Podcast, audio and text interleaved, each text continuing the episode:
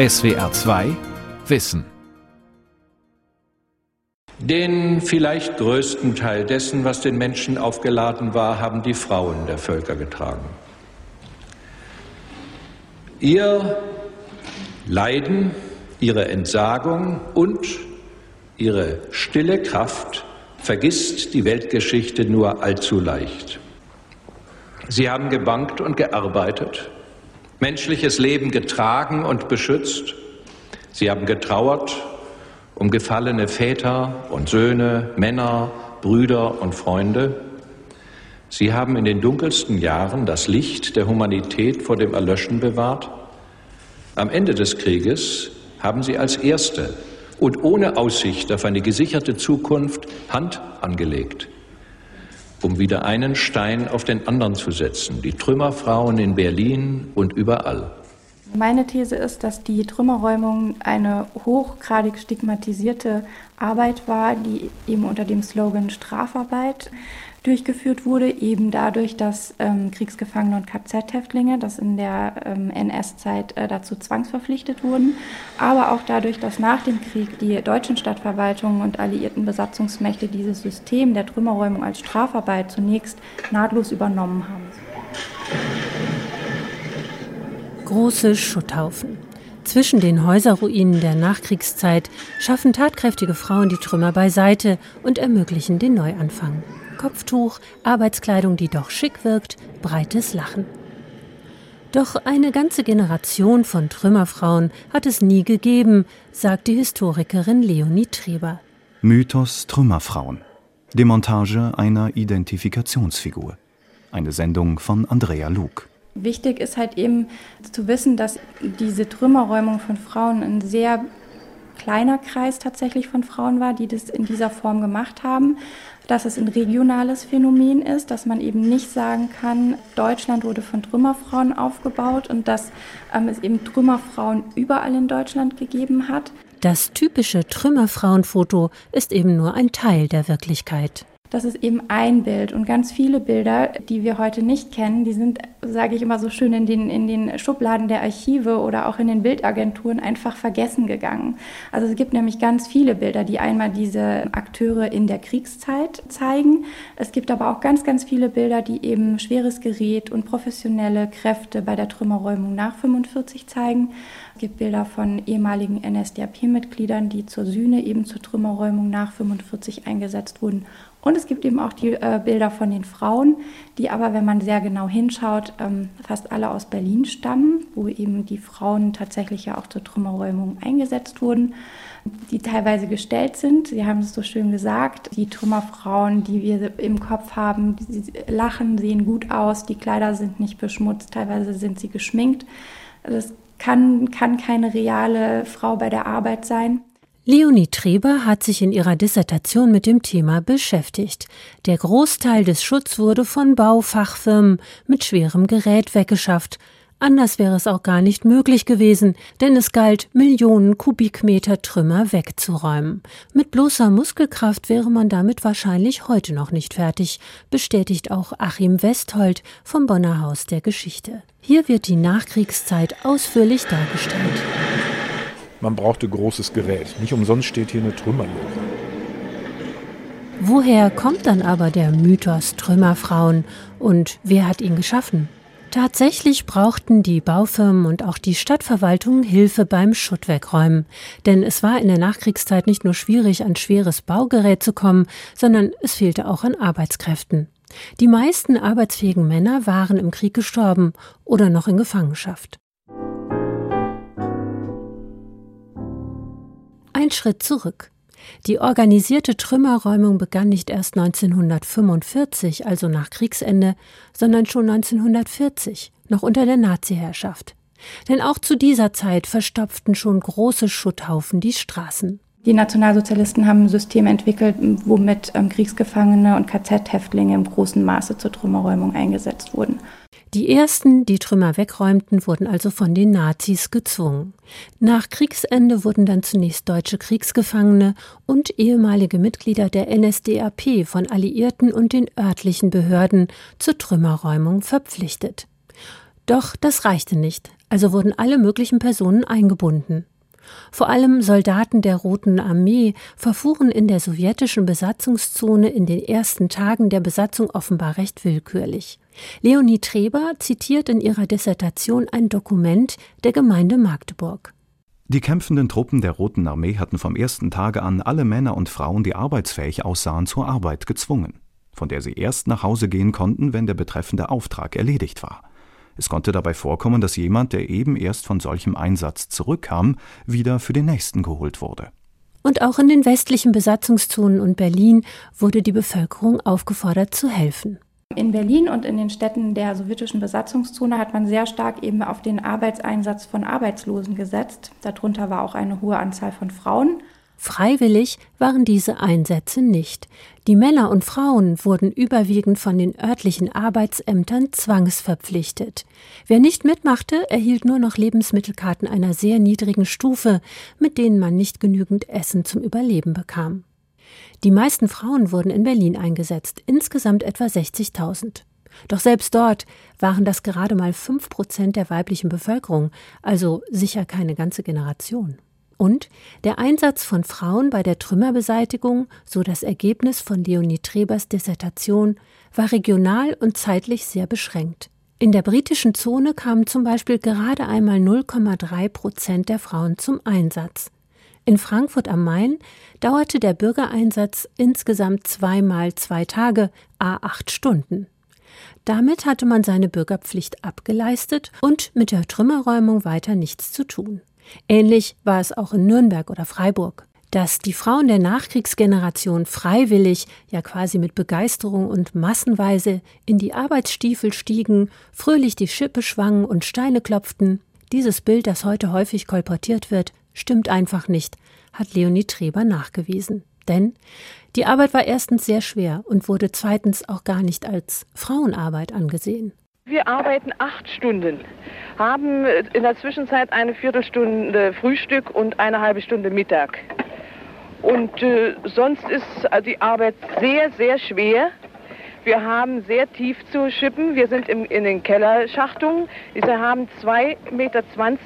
Und wenn wir diese Arbeit vollendet haben, dann sind wir sozusagen auch fertig erzählt diese namentlich nicht genannte Frau 1946 im Rundfunk. Dass es wenig zu essen gab und viele Frauen gar kein festes Schuhwerk mehr besaßen, um in dem Schutt zu arbeiten, kam noch hinzu. Außerdem war die Arbeit sehr gefährlich. Immer wieder stürzten Ruinenteile ein. Im November 1945 in Berlin eine Giebelwand, die neun Frauen unter sich begrub. 1946 verunglückten 957 Frauen, neun davon tödlich. Zeitzeugin Helga Zentfelden berichtet, wie sie gleich nach Kriegsende aufgefordert wurde, mit aufzuräumen. Und da wurde uns dann gesagt, dass wir Munition zu entsorgen hätten. Dieses ganze Munitionskleinzeug, das mussten wir dann entweder in einen großen Trichter werfen, das waren ja diese riesen Bombentrichter, die sich dann gebildet hatten, oder in den neuen See. Auch ungezündete Handgranaten mussten entsorgt werden, ein sehr gefährlicher Job. Das fand auch der Vater der jungen Frau. Er wurde wütend, als sie ihm von ihrer Arbeit erzählte. Und da ist er so ausgerastet, er sagt, kommt ja gar nicht in Frage, dass du da noch hingehst. Das sollen die machen, die Nazis waren. Wir wollten, hatten den Krieg nicht gewollt. Und wir haben genug, die das machen können. Du gehst da nicht mehr hin. Ist er dann am nächsten Arbeitstag mit mir zu unserem Hausarzt gegangen und hat mich krank schreiben lassen. Meine These ist, dass die Trümmerräumung eine hochgradig stigmatisierte Arbeit war, die eben unter dem Slogan Strafarbeit durchgeführt wurde, eben dadurch, dass Kriegsgefangene und KZ-Häftlinge in der ähm, NS-Zeit äh, dazu zwangsverpflichtet wurden, aber auch dadurch, dass nach dem Krieg die deutschen Stadtverwaltungen und alliierten Besatzungsmächte dieses System der Trümmerräumung als Strafarbeit zunächst nahtlos übernommen haben. Dass die Trümmerräumung ein äußerst schlechtes Ansehen hatte, daran erinnert sich auch Annie Mittelstädt 1970 im Deutschlandfunk. Das kann ich Ihnen sagen.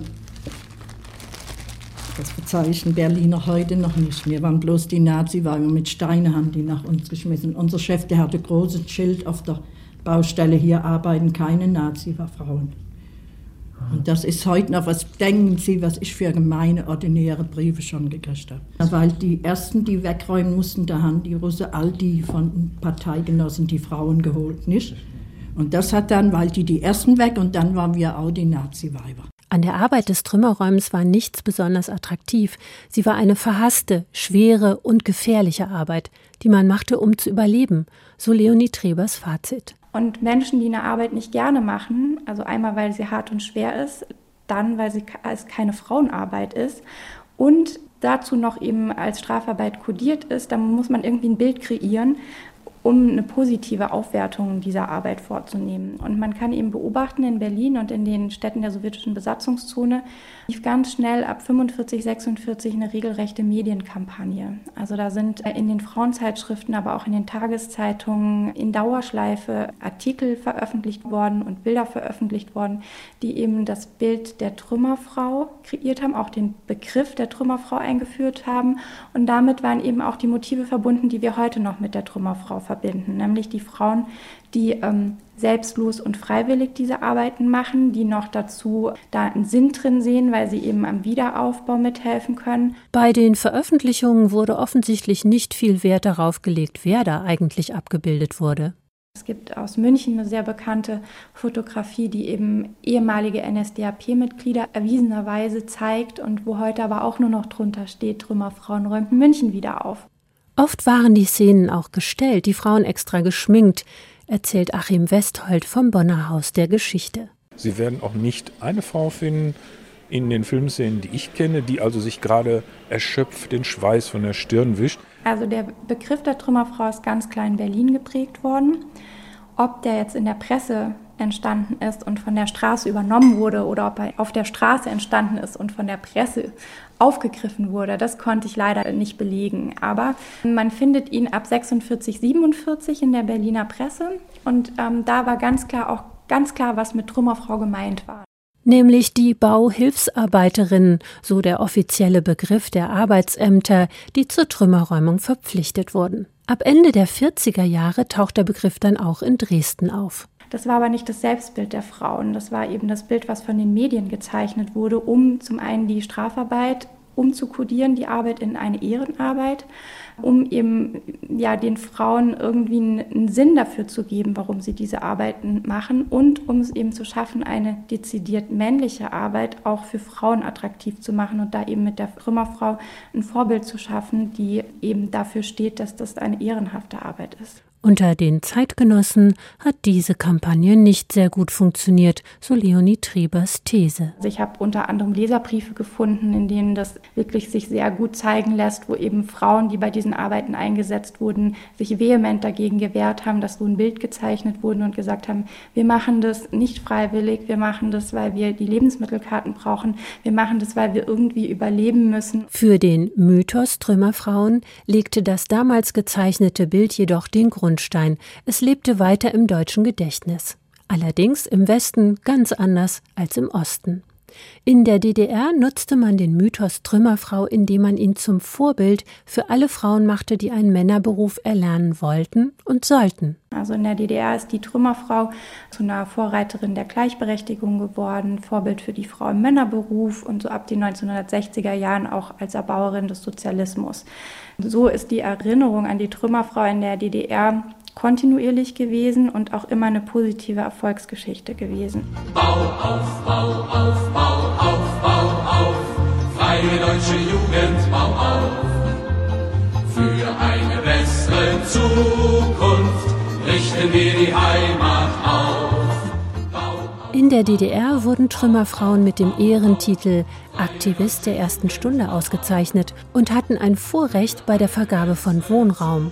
Frauen sollten in der DDR arbeiten. Das Hausfrauenmodell war ausdrücklich nicht gewollt, so die Soziologin Hildegard Maria Nickel, die im Ostdeutschland der Nachkriegszeit aufwuchs. Hausarbeit galt, also Lenin hat äh, ähnlich formuliert, galt als Sklavenarbeit für Frauen. Unmittelbar nach der sowjetischen Revolution sind Kinderheime eingerichtet worden, weil man glaubte, also das Beste für Frauen ist, wenn sie gleichermaßen wie Männer in Arbeit und Politik sich hm, Geltung verschaffen. Und in der DDR ist dann daran ein Stück weit angeknüpft worden. Also wie in der Sowjetunion äh, war das marxistische Ideal auch Grundlage dann der, der Frauenpolitik. Und das hieß, die weibliche Emanzipation ist sozusagen der Maßstab für gesellschaftlichen Fortschritt und weibliche Emanzipation ist vor allem zu realisieren über Integration von Frauen in die Erwerbsarbeit. Entsprechend wurde das Bild der Frauen bei der Trümmerräumung beschönigt und glorifiziert. Achim Westhold vom Bonner Haus der Geschichte zitiert aus der neuen Berliner Illustrierten von 1952, einer auflagenstarken Wochenzeitschrift der DDR. Dort wird die schwere und gefährliche Arbeit so dargestellt. Zu den Walzerklängen des Platzkonzertes schunkelten sich die Ziegelsteine fast alleine in den Trümmerexpress. Dieses ist doch eine wahrhaft ideologische Darstellung der Realitäten. Ganz bewusst 52 zeigt uns ja auch zu einem späteren Zeitpunkt der DDR, wo hier manches schon abgeschlossen war. Aber das ist, glaube ich, ein wunderbares Beispiel, wie man das beschönigen kann. Und im DDR-Rundfunk von 1952 sieht das Bild der Frau so aus. Wir grüßen die Berlinerin, die sich den schweren Arbeitstag erwählt hat und sich trotz intensiver Tätigkeit ihre weibliche Anmut bewahrt. Unsere Frau, unsere Kameradin, unsere Genossin. Vollkommen anders dagegen die Vorstellungen in der BRD. Die Deutsche Wochenschau beschrieb die Aufgaben der Frau in den 50er Jahren in Westdeutschland so. In einer Bräuteschule werden die Mädchen auf ihren Lebensberuf als Hausfrau, Ehefrau und Mutter vorbereitet. Dazu gehört auch der Umgang mit Herrenhemden, damit es später keine unangenehmen Überraschungen gibt. Babypflege wird natürlich ganz groß geschrieben, auch wenn Sie es nicht glauben. Angebrannte Schnitzel und eine verbrutzelte Gans haben wir Männer nicht so gern. Also lernen Sie lieber bei Zeiten kochen, es zahlt sich aus. In der Bundesrepublik spielt die Trümmerfrau entsprechend schon bald nach dem Krieg in der Öffentlichkeit keine Rolle mehr. Die Frau, die harte Männerarbeit verrichtet, passt hier nicht ins konservative Bild. Die Frauen in Westdeutschland sollten nicht mehr arbeiten müssen wie in den Kriegs- und unmittelbaren Nachkriegsjahren. Sie sollten zurück an den Herd, sollten wieder hübsche Kleider tragen und sich um Mann und Kinder kümmern.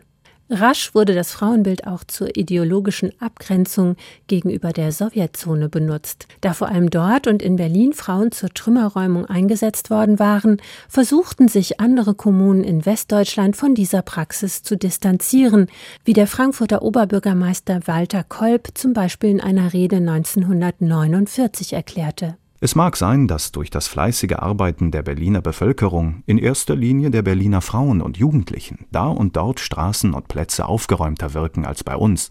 Wir haben es abgelehnt, der Frankfurter Bevölkerung und den Frankfurter Frauen in schwieriger Handarbeit die Trümmerbeseitigung zuzumuten. Wir haben nur gleich nach dem Kriege die Bevölkerung zum freiwilligen ein- oder zweitägigen Dienst aufgerufen, um so schnell wie möglich den Verkehr wieder in Gang zu bringen. Darüber hinaus haben wir den Baggern und Maschinen diese Arbeit überlassen. Menschenkraft ist uns zu kostbar, um dort eingesetzt zu werden, wo Maschinen bessere Arbeit leisten.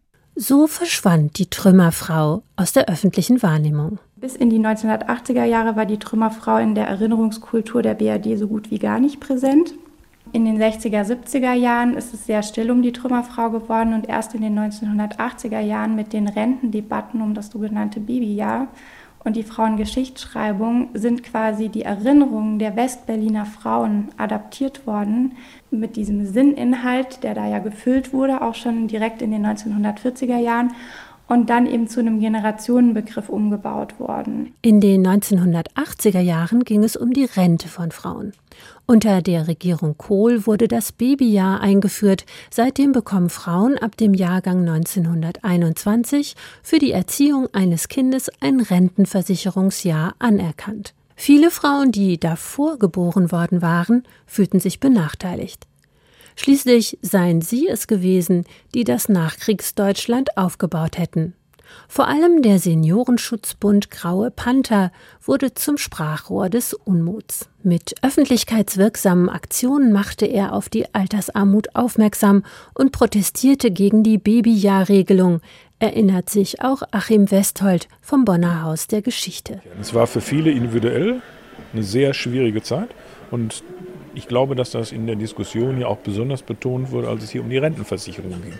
Nicht umsonst taucht in der Bundesrepublik in den 80er Jahren dieses Thema auf. von den Grauen Panthern, von Trude Unruh damals, mit einer Demonstration hier in Bonn, direkt sozusagen vor unserer Haustür, äh, als Trümmerfrauen verkleidete ältere Damen. Und dieser Mythos wird im Grunde in der realen Politik der Jetztzeit eingesetzt. Es ist eine Vorstellung, die in bestimmten Überlegungen sowohl im Westen wie auch im Osten nützlich war. Die Grauen Panther vereinnahmten die Figur der Trümmerfrau und setzten sie in Szene. Am 18.01.1985 sind wir Trümmerfrauen wieder in das Bewusstsein der Öffentlichkeit zurückgekehrt.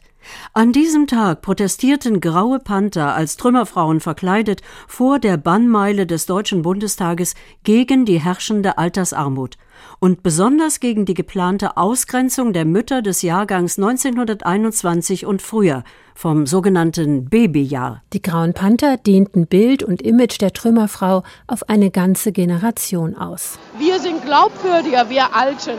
Nämlich wir Alten können ja aus dem Nazireich heraus reflektieren. Wir können als Trümmerfrauen reflektieren.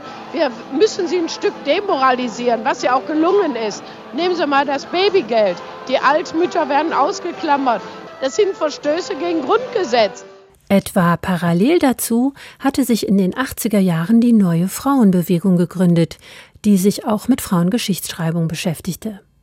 Die Aktivistinnen setzten sich gezielt und ausführlich mit der Generation ihrer Mütter und Großmütter auseinander. Ein Teil von ihnen betrachtete Frauen dezidiert als Opfer des Nationalsozialismus und entwarf ein Bild, wonach Frauen zunächst im Krieg unter Luftangriffen litten und danach als Heldinnen Deutschland wieder aufbauten. So wurde nahegelegt, dass die Frauen ebenso unschuldig wie leistungsstark gewesen seien.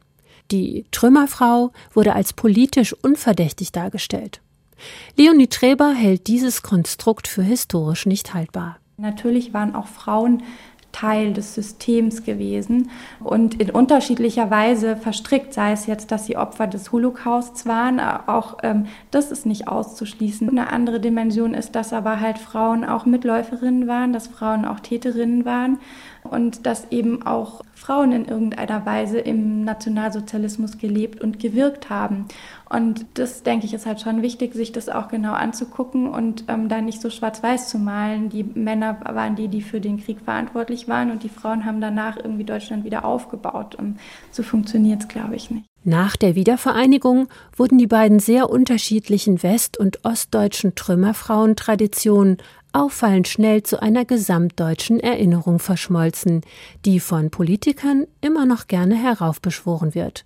Vor allem, wenn es gilt, an Leistungs- und Opferbereitschaft der Deutschen zu appellieren.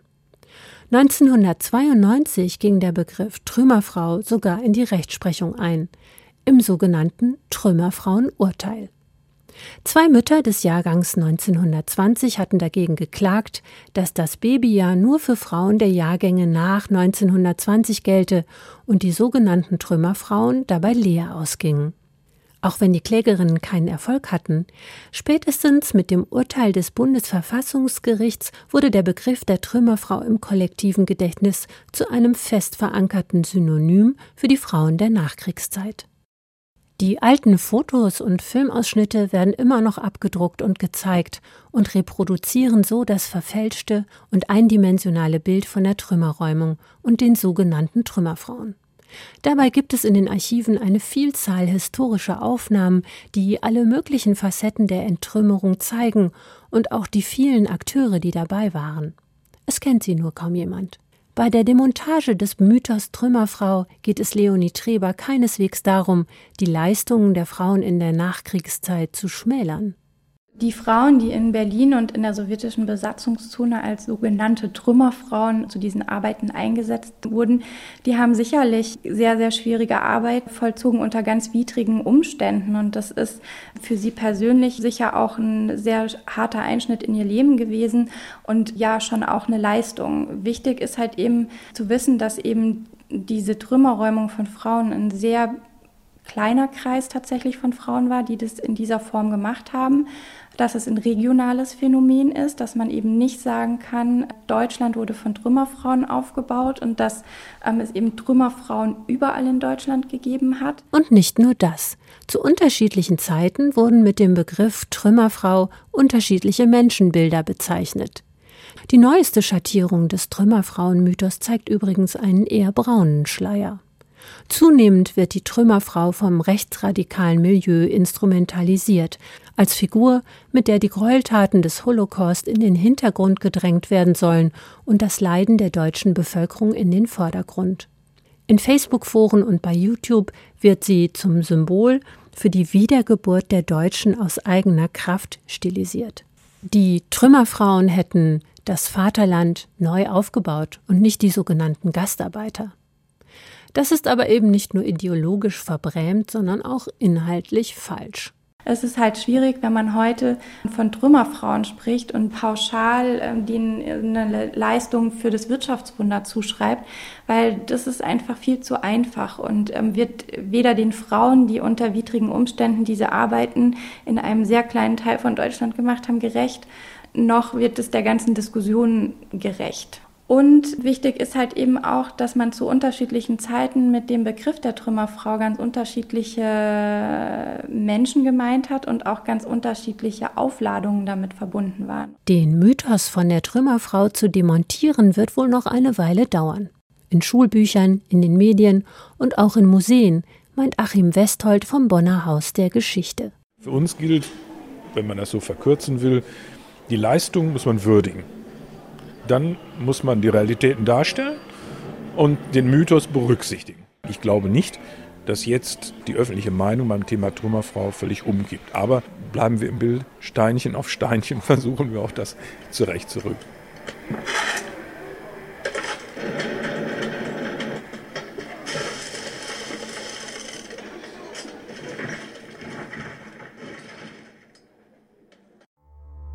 Die Welt verstehen. Jeden Tag. SWR2 Wissen. Manuskripte und weiterführende Informationen zu unserem Podcast und den einzelnen Folgen gibt es unter swr2wissen.de.